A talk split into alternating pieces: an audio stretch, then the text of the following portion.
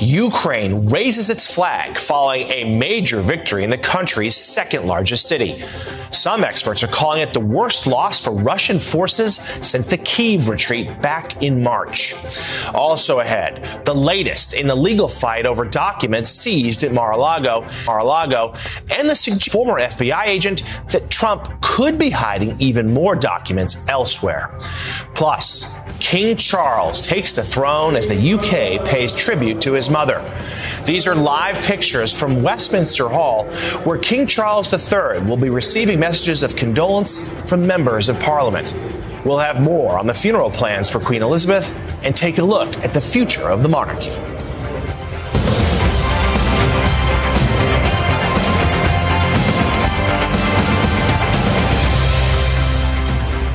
Good morning. Welcome to Way Too Early on this Monday, September 12th. I'm John Lemire. Thanks for starting your day with us. We'll begin with the war in Ukraine, where Ukrainian forces are claiming major victories on the battlefield after recapturing large parts of territories in the eastern part of the country. Local officials say that Ukrainian troops on Saturday took back the strategic city of Izium and areas around the country's second largest city, Kharkiv which forced Russian forces into retreat. Russia initially claimed it was pulling back to regroup. However, Moscow yesterday had to acknowledge that it had lost nearly all of the northern parts of Kharkiv. Ukraine's commander in chief says their forces have retaken more than 1,000 square miles of land since the counteroffensive began at the beginning of the month. That's more area than Russian forces have captured in all of their operations in Ukraine since April, the early months of the war. Videos from Kharkiv yesterday showed local residents celebrating and hugging Ukrainian troops. Analysts say the fast moving Ukrainian offensive shows that the tide of war is shifting. Meanwhile, the New York Times reports that Russia's performance has prompted discontent among pro Kremlin bloggers and influencers and staunch Vladimir Putin loyalists, creating new challenges for the Russian president. Joining us now to talk about this is the Ukraine bureau chief for the Washington Post, Isabel Khurshudyan. Isabel, thank you so much for joining us this morning. This is simply a stunning turn of events. U.S. officials, even a week or two ago, talking about this counteroffensive, suggested the progress would probably be slow, incremental. That seems to not be the case. Give us the very latest as to what's happening and what turned the tide for the Ukrainians' favor. Yeah, I think the speed of this has even caught you know a lot of Ukrainian officials by surprise. Uh, and I think you know the real key here was that they caught the Russians by surprise. The Ukrainians have been you know touting a counteroffensive in the south, in the Kherson region, uh, and certainly that is in progress, but it's going a lot slower. In part because the Russians did move a lot of forces down to the south. What Russians probably didn't expect was that Ukraine was also going to make a push in the north at the same time. And that's what's led to, you know, kind of this massive retreat. And I think the key things here are that the Russians have left a lot of military equipment, tanks, uh, ammunition. I mean, things that things that the Ukrainians are really going to put to use now, as well as the flow of Western weapons that continue to come here. Also, stunning how lack of a resistance there from Russian forces that they seem to just be hightailing and running. And as you say, leaving equipment behind. Then uh, they are retaliating. There were some several attacks yesterday in Kharkiv and Donetsk. Uh, what did those lead to? And what are the concerns that now pushed back into a corner that Putin may lash out with something bigger and more dangerous? Yeah, so several regions, including Kharkiv, you know, Dnipropetrovsk, Zaporizhia, they've lost power. Uh, and Zelensky put out a pretty powerful statement that you know was like cold, thirst, hunger, darkness. None of that will be you know more dangerous to us than you know this offer that you've given us of brotherhood and friendship. And you know he put that part in quotes. Uh, so you know this is that was a retaliation clearly. Um, you know, the Russia Today editor in chief, Margarita Simonyan, you know, put out something snarky like electricity is a privilege. I think there is a concern that now, as the pressure ramps up in Moscow, especially from you know this kind of growing circle of hardliners that surround Putin, that there is going to be more of a push to kind of bigger retaliatory strikes, maybe on Kiev itself, uh, which you know is kind of you know, been a really quiet, safe space for several months here now. Uh, so, you know, there is a push like that. The Chechen, you know, kind of war leader, Ramzan Kadyrov, also criticized the Russian military and said that he might have to speak to Putin himself. And we know, lastly, that, that Putin had a call with French President Macron uh, over the weekend and issued some sort of ominous warnings about the nuclear power plant that has been under siege. What's the latest there in the condition of the fighting uh, at that uh, obviously very vital um, and worrisome location? Yeah, so you know, kind of a, it got a little lost amidst all the other news uh, over the weekend, but the sixth reactor went down to a, a cool down state, uh, which means it was basically, you know, shut down from you know the rest of the grid, and they say they're doing that, you know, for safety reasons, um, because of the shelling that's hitting the power lines. Now, none of the strikes yesterday, you know, the loss of power affected the power plant, so that's a bit of good news at least, but um, you know, obviously it's in a delicate state whenever you have a nuclear power plant, you know, in the middle of a war, and lots of people are pushing for a demilitarized zone around it. Uh, but I don't think that's really getting anywhere at this point. All right. Well, Ukraine Bureau Chief for the Washington Post, Isabel Khurshudyan, thank you so much for being with us this morning. And we'll have more on Ukraine's counteroffensive later in the show. Meanwhile, back here at home, the legal battle is escalating this morning between President, former President Donald Trump and the Department of Justice. Both sides have submitted a list of candidates to serve as a court appointed third party or special master to examine the documents seized during the FBI search of Mar-a-Lago last month. The DOJ is suggesting two former federal district judges. Barbara Jones is a Clinton appointee, and Thomas Griffith, who is a George W. Bush appointee. The Trump legal team is suggesting retired federal district court judge and Reagan appointee Raymond Dearie. The other is a former deputy attorney general for the state of Florida, Paul Huck Jr. This all comes as the DOJ gave Judge Aileen Cannon until Thursday to restore the government's access to classified materials seized at the pre- former president's Palm Beach estate. Otherwise, the DOJ says it plans to appeal to a higher court in the interest of national security.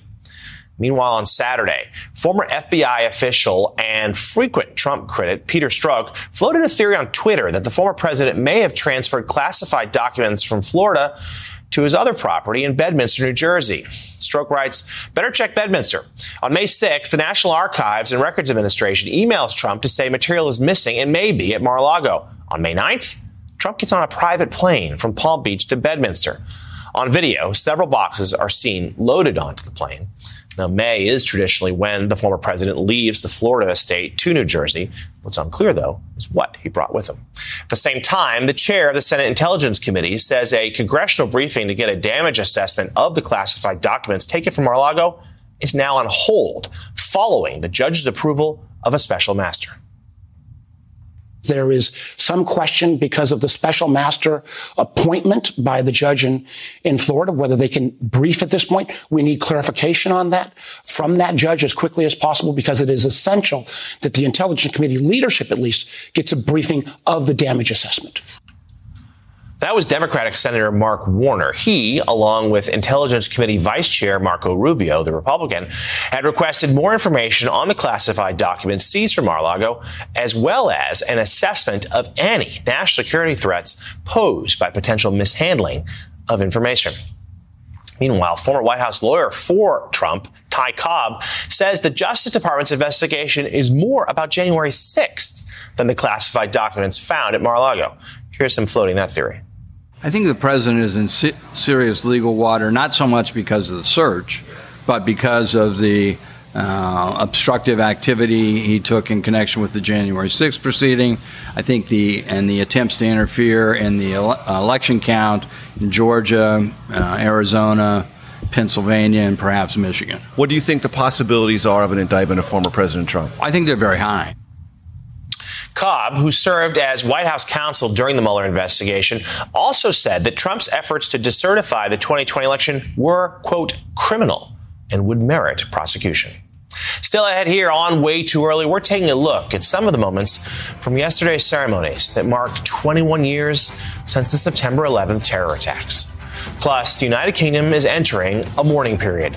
More live pictures here from London, and we'll talk about what's next for Britain's royal family following the death of Queen Elizabeth II. Those stories and a check on the weather when we come right back.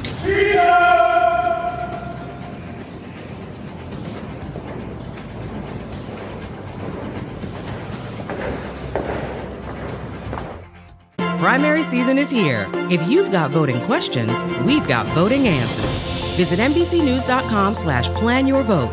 You'll find when and how to vote in your state's primary election. Visit NBCNews.com slash plan your vote today. Join MSNBC's Symone Sanders Townsend, Michael Steele, and Alicia Menendez as they team up to host The Weekend. We want to get the newsmakers, the people that are in the middle of what is happening. It's about the conversation. A lot of Americans check out of conversations. We want to check them in. Conversation we begin and that you continue all week long. The Weekend, Saturdays and Sundays at 8 a.m. Eastern on MSNBC. Members of the Biden administration fanned out across the East Coast yesterday for memorial events marking 21 years since the September 11th attacks. In New York City, Vice President Kamala Harris and Second Gentleman Doug Emhoff paid their respects to the more than 2,600 people killed there that day and the more than 1,000 who have died in the years since being exposed to dangerous toxins after the World Trade Center collapse. About 300 miles away, just outside Shanksville, Pennsylvania, First Lady Jill Biden honored the 40 people killed when United Airlines Flight 93 crashed into a field there. The First Lady was also joined by her sister, who is a flight attendant. And here in Washington, President Biden mourned the close to 200 people killed when American Airlines Flight 77 struck the Pentagon. There, the president reflected on the way America united following the deadliest terror attack in world history. In the midst of these dark days, we dug deep, we cared for each other, and we came together. You know, we regained the light by reaching out to one another and finding something all too rare a true sense of national unity. To me, that's the greatest lesson of September 11. I was working as a young journalist in New York City on September 11th, 2001.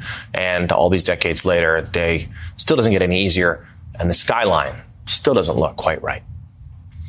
Meanwhile, President Biden today will be in Boston, where he is expected to deliver an update on his administration's Cancer Moonshot Initiative, which aims to slash the cancer death rate by at least 50% over the next 25 years. The president is also expected to sign an executive order that would ensure that the United States creates cutting edge cancer detection technologies. In addition, Biden will announce the director of a new agency dedicated to biomedical innovation for all Americans.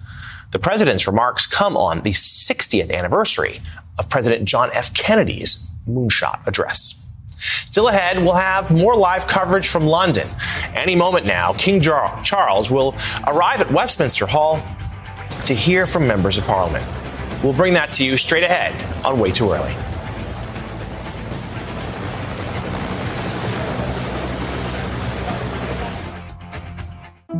Former President Donald Trump is facing 91 indictment charges, yet he remains the Republican frontrunner. On MSNBC's podcast, Prosecuting Donald Trump, veteran prosecutors Andrew Weissmann and Mary McCord break down the biggest legal developments and how they could alter the election. Never had a president who engaged in this kind of conduct who's running for office. He is using the criminal cases for his own campaigning. Search for Prosecuting Donald Trump wherever you get your podcasts. New episodes every Tuesday. Get the best of MSNBC all in one place every day with the MSNBC Daily Newsletter. Each morning in your inbox, you'll find expert analysis, video highlights of your favorite shows. Running for re election is when you actually get your report card from the American people. Previews from our podcasts and documentaries, as well as written perspectives from the newsmakers themselves. Understand today's news. Sign up for MSNBC Daily at MSNBC.com. The palace has announced a schedule for the mourning period and funeral arrangements for Queen Elizabeth II. The Queen will travel through Scotland on a journey to her final destination of London. Yesterday, the Queen's body was transported to the Palace of Holyrood House in Edinburgh. Today, the coffin will move to St. Giles Cathedral. The royal family is expected to take part in that procession and service. The Queen's body will remain in Scotland until tomorrow, when it will be moved to Buckingham Palace. On Wednesday, the Queen will be moved a final time to Westminster. She will remain there, lying in state, until the funeral next Monday. Members of the public will be allowed to see the coffin and pay their respects during that time. King Charles III made his first public address on Friday, paying tribute to his mother, the Queen, and speaking to his new role as the head of the British monarchy. Take a look. I speak to you today with feelings of profound sorrow. Throughout her life, Her Majesty the Queen, my beloved mother, was an inspiration, an example to me and to all my family. And we owe her the most heartfelt debt any family could owe to their mother. Queen Elizabeth was a life well lived a promise with destiny kept, and she is mourned most deeply in her passing. That promise of lifelong service I renew to you all today, as the Queen herself did with such unswerving devotion. I too now solemnly pledge myself, throughout the remaining time God grants me, to uphold the constitutional principles at the heart of our nation. And wherever you may live in the United Kingdom, or in the realms and territories across the world, and whatever may be your background or beliefs, I shall endeavor to serve you with loyalty, respect, and love, as I have throughout my life. In that speech, the newly minted King Charles announced that his son William will assume his titles as Duke of Cornwall and the Prince of Wales. King Charles is traveling to Westminster Hall, where both houses of Parliament will express their condolences before the King delivers a reply. These right now are live pictures from London as we await that moment. On Wednesday, King Charles will lead the procession of the Queen's coffin on its way to Westminster. Joining us now, royal commentator Victoria Arbiter. Victoria, thank you so much for joining us this morning. The people of Britain now have several days to pay their respects to the Queen before the funeral on Monday. Much has been said in recent days. She was a presence in their lives for 70 years. So, therefore, how important is it, do you think it is for her subjects to have one last chance to pay their respects? Good morning to you. Well, yes, as you say, uh, Britons are mourning all around the country, and I think it's going to be hugely important to them to pay their respects. When the Queen Mother passed away in 2002, over 200,000 people queued for an opportunity to file past her coffin at Westminster Hall. There have been estimates in the region of 750,000 expected this week over the four days in which she'll lie in state as at Westminster Hall. Uh, the members of the public will be able to file past for 24 hours. Uh, but officials have warned them that there are going to be very long queues, very little opportunity to sit down, and uh, that people can expect an incredibly long wait. And the White House announced yesterday that President Biden and the First Lady will travel to London to participate in the Queen's funeral on Monday. They'll head over on Saturday for that. Um, Victoria, we're going to hear from King Charles III in a little bit, and he, but he has now already officially taken over duties as the monarch uh, over the weekend. What do you anticipate, as we're looking at live pictures of him sitting there now, what do you anticipate uh, his leadership will look like? Well, I certainly hope people are going to give King Charles III a chance. Uh, he's been a divisive figure over the years, partly because people are still so many decades on responding to the breakdown of his marriage to Diana, Princess of Wales. But I think as the longest serving heir apparent in British history, Charles brings to his role an enormous amount of wisdom and knowledge. He has observed his mother for so many years. He is as duty bound as she was. He's also an incredibly forward thinking man. It was over 40 years ago that he first preached the dangers of plastic and the dangers of climate change. He has long uh, urged religious tolerance. And so I think he is going to be a unifying presence. I just hope people will give him an opportunity to prove himself before being too quick to judge. The Queen is the only monarch most Britons alive today have ever known. And yet, across London, there has been an eagerness for people to come to Buckingham Palace. They've been hoping for a glimpse of King Charles as he travels between Clarence House to Buckingham Palace for his daily business. And so at the moment, certainly, there's a feeling of, of major public support, and long may that last.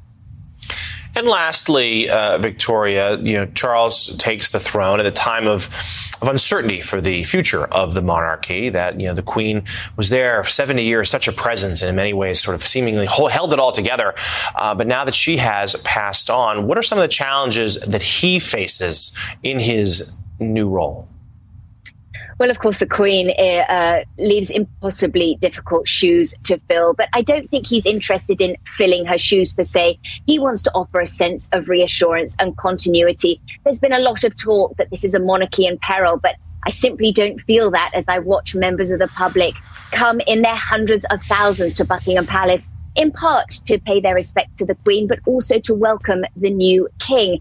The British monarchy has survived over a thousand years. It has experienced war, reformation, abdication, divorce, death. There is no reason why it won't survive the reign of King Charles III, too. But it is going to be up to him to slim down the monarchy to ensure that it appeals to the British public and its sensibilities today.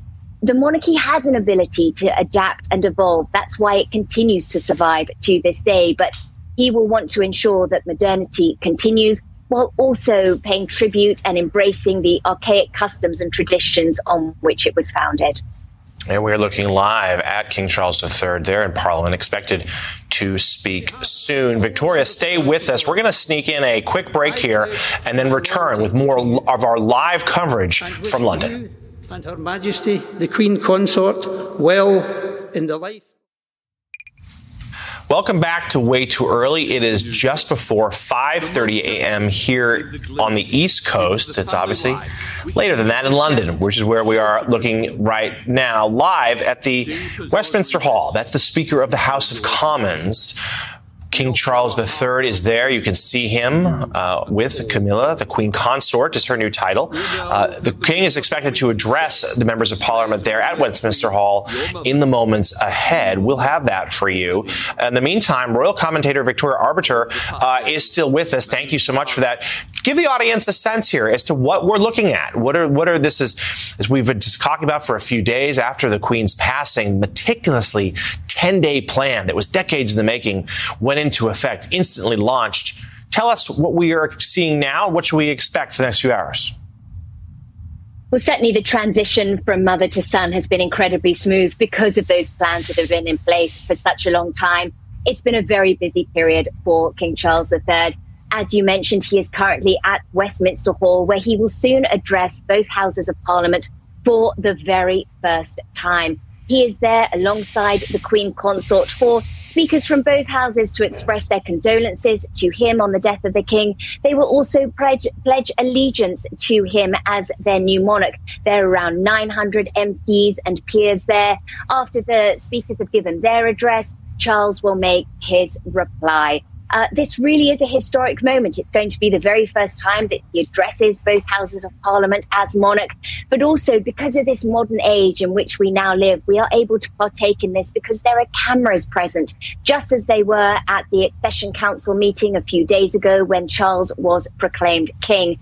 Back in 1953, Winston Churchill advised the Queen that he didn't think it a good idea to have cameras present at the coronation. She went against his wishes, believing that the British public had a right to partake in the ceremony, an ancient old ceremony, and it was the right decision. Britons went out and purchased televisions, especially for the occasion. We don't have that problem anymore. We can watch on any number of devices. But Charles has made a similar decision, wanting the British public to be able to partake in these ancient ceremonies and rites and traditions so that they really have an understanding of everything that is unfolding. From here, he's going to travel to Edinburgh, where he will lead the royal family procession to St. Giles Cathedral, where there'll be a service for the life, uh, in commemoration for the life of Queen Elizabeth II. At rest in the cathedral overnight so that uh, people in Scotland will have an opportunity to pay their respects. Then tomorrow, Princess Anne will accompany her mother on her final flight to London. She will spend a night at Buckingham Palace before she is moved to Westminster Hall, where the King and Queen are sitting right now. And she will lie in state for four days so that members of the British public can file past and pay their respects before her funeral on Monday.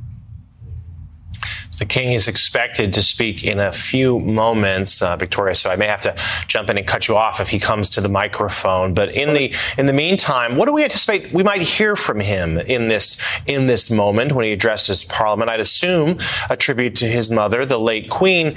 But what do you think he'll outline as his vision for the future? Well, yes, I think, as you say, we'll, we'll likely hear him pay tribute to his mother. He will thank the peers for their expressions of condolence.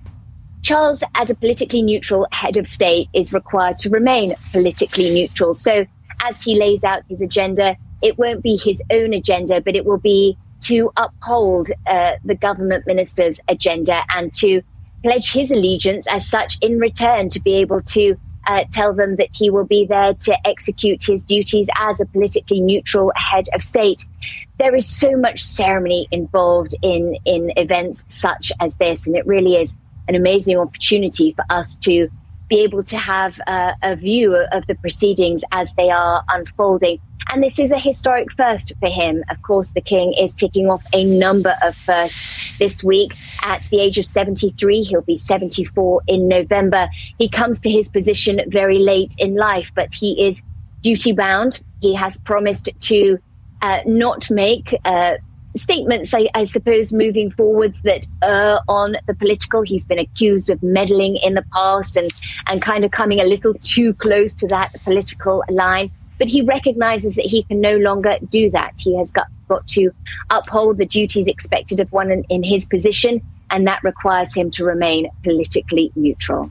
Certainly, in his previous role, he was not shy, as you say, to voice some uh, political opinions, at least on issues like climate change, where he has been widely credited for being a leading voice on that for quite some time. We're expecting to hear from him shortly. We're taking a look, a live look at Westminster Hall in London. The Speaker of the House of Commons appears to have just wrapped up, nodding at the Queen Consort and now bowing before the King, handing him some materials there. And I think we are just moments away, perhaps, from hearing the king speak. So let's stay with this picture right now. Victoria Arbiter, royal commentator, we deeply appreciate you being with us. Stick around if you can. Ladies and gentlemen, King Charles III. My lords and members of the House of Commons, I am deeply grateful for the addresses of condolence by the House of Lords and the House of Commons, which so touchingly encompass what our late sovereign, my beloved mother, the Queen, meant to us all. As Shakespeare says of the earlier Queen Elizabeth, she was a pattern to all princes living. As I stand before you today, I cannot help but feel the weight of history which surrounds us and which reminds us of the vital parliamentary traditions to which members of both houses dedicate yourselves with such personal commitment for the betterment of us all. Parliament is the living and breathing instrument of our democracy. That your traditions are ancient we see in the construction of this great hall and the reminders of medieval predecessors of the office to which I have been called, and the tangible connections to my darling late mother we see all around us, from the fountain in New Palace Yard, which commemorates the late Queen's Silver Jubilee to the sundial in Old Palace Yard for the Golden Jubilee, the magnificent stained glass window before me for the Diamond Jubilee, and so poignantly and yet to be formally unveiled, your most generous gift to Her late Majesty to mark the unprecedented Platinum Jubilee, which we celebrated only three months ago, with such joyful hearts. The great bell of Big Ben, one of the most powerful symbols of our nation throughout the world, and housed within the Elizabeth Tower, also named for my mother's Diamond Jubilee, will mark the passage of the late Queen's progress from Buckingham Palace to this Parliament on, on Wednesday. My Lords and members of the House of Commons,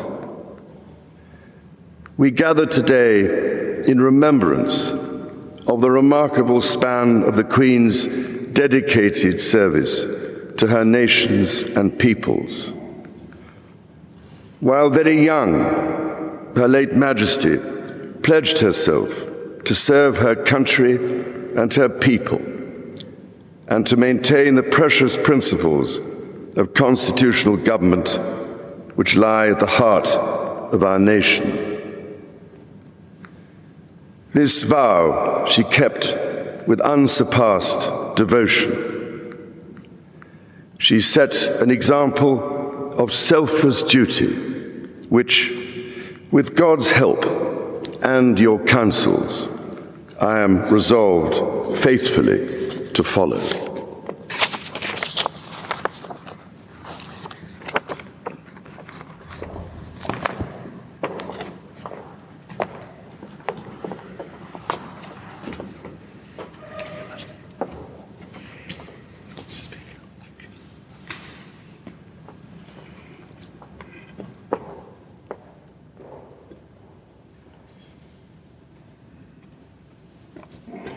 King's bodyguard.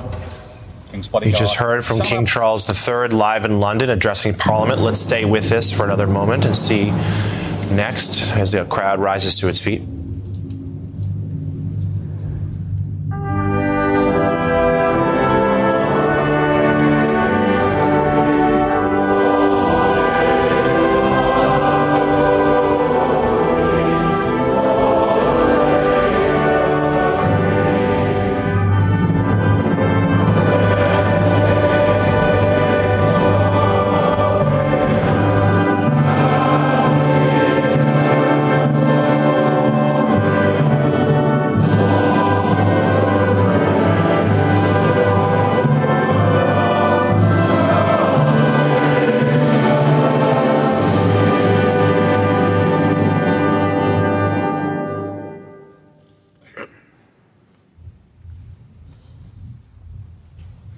Looking live at Westminster Hall. King Charles III just addressed members of parliament as the United Kingdom embarks in a week long mourning period for Queen Elizabeth II, the King's deceased mother who ruled for seven decades. Victoria Arbiter, royal commentator, we're so grateful you are still with us. Thank you for being here.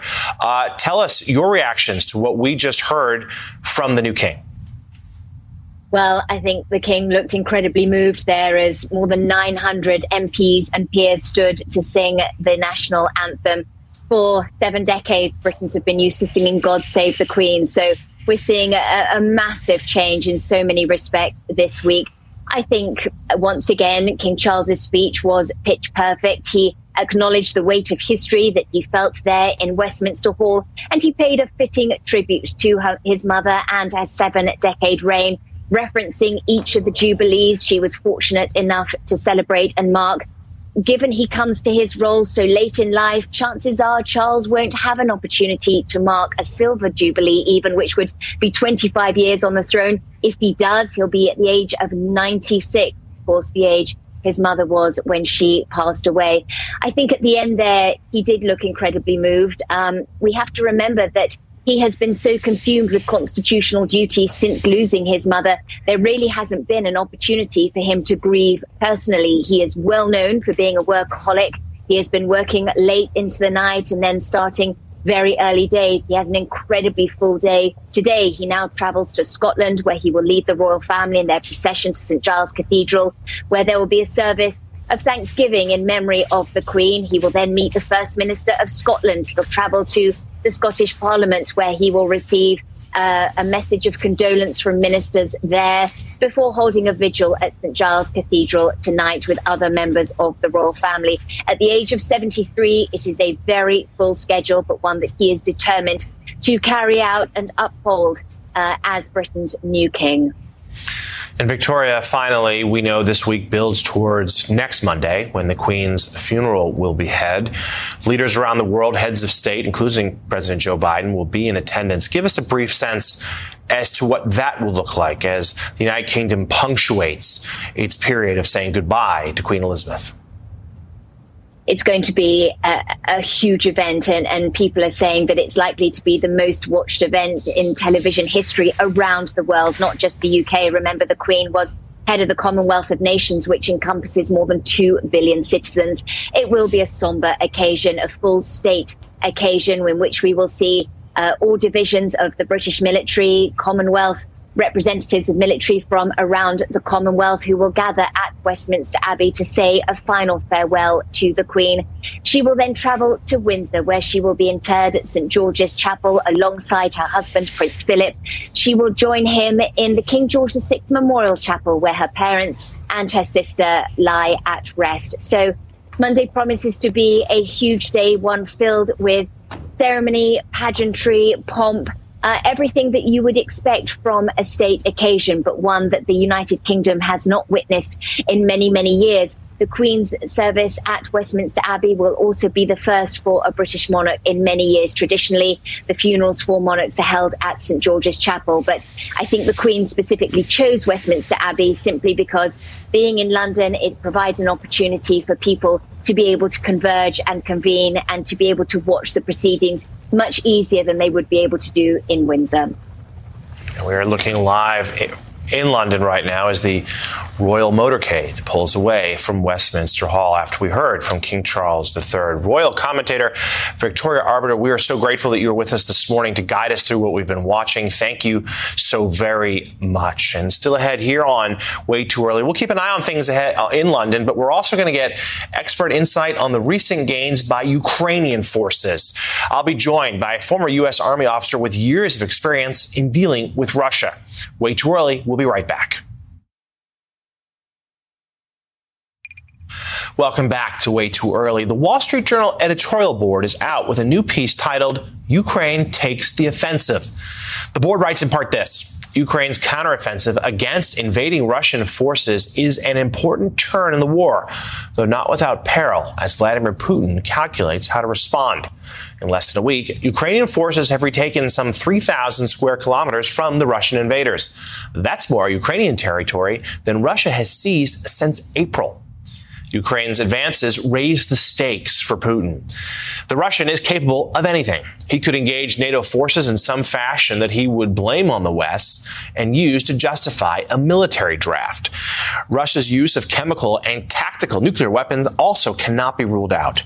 The prospect is horrific to contemplate, but this is the reality of a world with dictators on the march after decades of Western complacency. Ukraine's advances are encouraging but Putin's threat to the world is far from over. Joining us now, retired Brigadier General Peter Zwack, who served as the United States Defense Attache to Russia and is the author of Swimming the Volga, a U.S. Army officer's experiences in pre Putin Russia. Brigadier General Zwack, thank you so much for being with us this morning. First and briefly, give us your assessment of this counteroffensive. How much of a turning point in the war could this be? Um, good morning uh, to you and your viewers. Um, it's it's very very uh, significant. Um, first, it shows that uh, since the dramatic um, uh, six weeks, uh, two months around the battle for Kiev, February, March, early April. Um, um, the the uh, Ukrainians that period, following period, was in this grinding defensive fight for the Donbass but within that fight, they were, while the Russians certainly uh, fixed them and created a lot of losses, they also held the Russians and were able to plan and organize a rather masterful uh, counterpunch around Kharkiv, where everybody thought and a lot it looked like a lot of uh, disinformation flowing from uh, Ukraine uh, through the Russians a head fake that there was going to be a major attack down at Kherson in the south. And then as we've seen in the last 10 days they have come um, with good intelligence uh, good good um, um, deception, uh, good coordination of forces have now absolutely shocked the Russians, who had redeployed heavily from uh, to Donbass and to the south, not anticipating this. This shows Ukrainian nimbleness, uh, flexibility, ability to pull forces together, determination, and moxie. Um, and it's got the Russians on their back heel, and it is creating problems in the Kremlin and Russia itself, as we're seeing. Yeah, that's where I wanted to go with you in the moments we have left. Uh, we're hearing some voices of discontent, finally, uh, in Moscow from some previously pretty pro Putin uh, sources. What do you make of that? How much pressure is going to be on the Kremlin? Well, th- this is, um, you know, you can't, the, the key thing happened um, and it was ugly, and that was bad enough. The Russians sort of regained their footing. Putin eventually came out of his solitude. Um, but this is um, uh, another major setback in a half year period that um, um, the, the, Russians now are, what's going on? Uh, there have now been, nobody knows the exact, 20,000, 25,000 dead, uh, 50, 60,000 wounded. This is beginning to blow back in Russia. They, they can't keep that firewall, that's it, that disinformation firewall what is interesting is the loyalty of the military, the loyalty of the oligarchs around Putin. How long does it last? A last data point. What is interesting is we're moving now into the autumn of uh, 2022. It was the autumn of 2012 when both General Gerasimov, Minister Shoigu, 10 years ago, came to power. They are still in place. And I'm wondering how, how that happened this failure is on their watch. It's got to be a problem.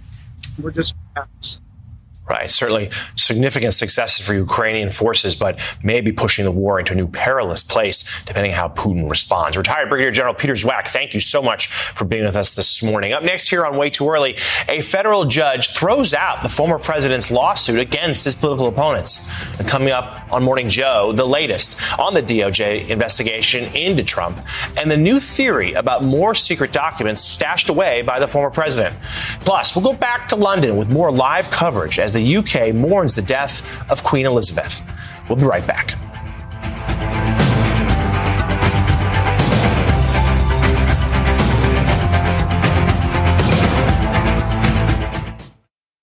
Hey, it's Chris Hayes. This week on my podcast, Why Is This Happening? Evangelical pastor and director of Vote Common Good, Doug Pagitt, on the rise of Christian nationalism and what's at stake in this year's election. We lack a story in this country about what our politics are supposed to achieve. And when we suggest to them that the common good can be your voting identity, rather than being Republican or being a Democrat or being fiscally this or that, big government or small government, but you care about the common good, people are like, oh yeah, that that I actually care about. That's this week on Why Is This Happening? Search for Why Is This Happening wherever you're listening right now and subscribe.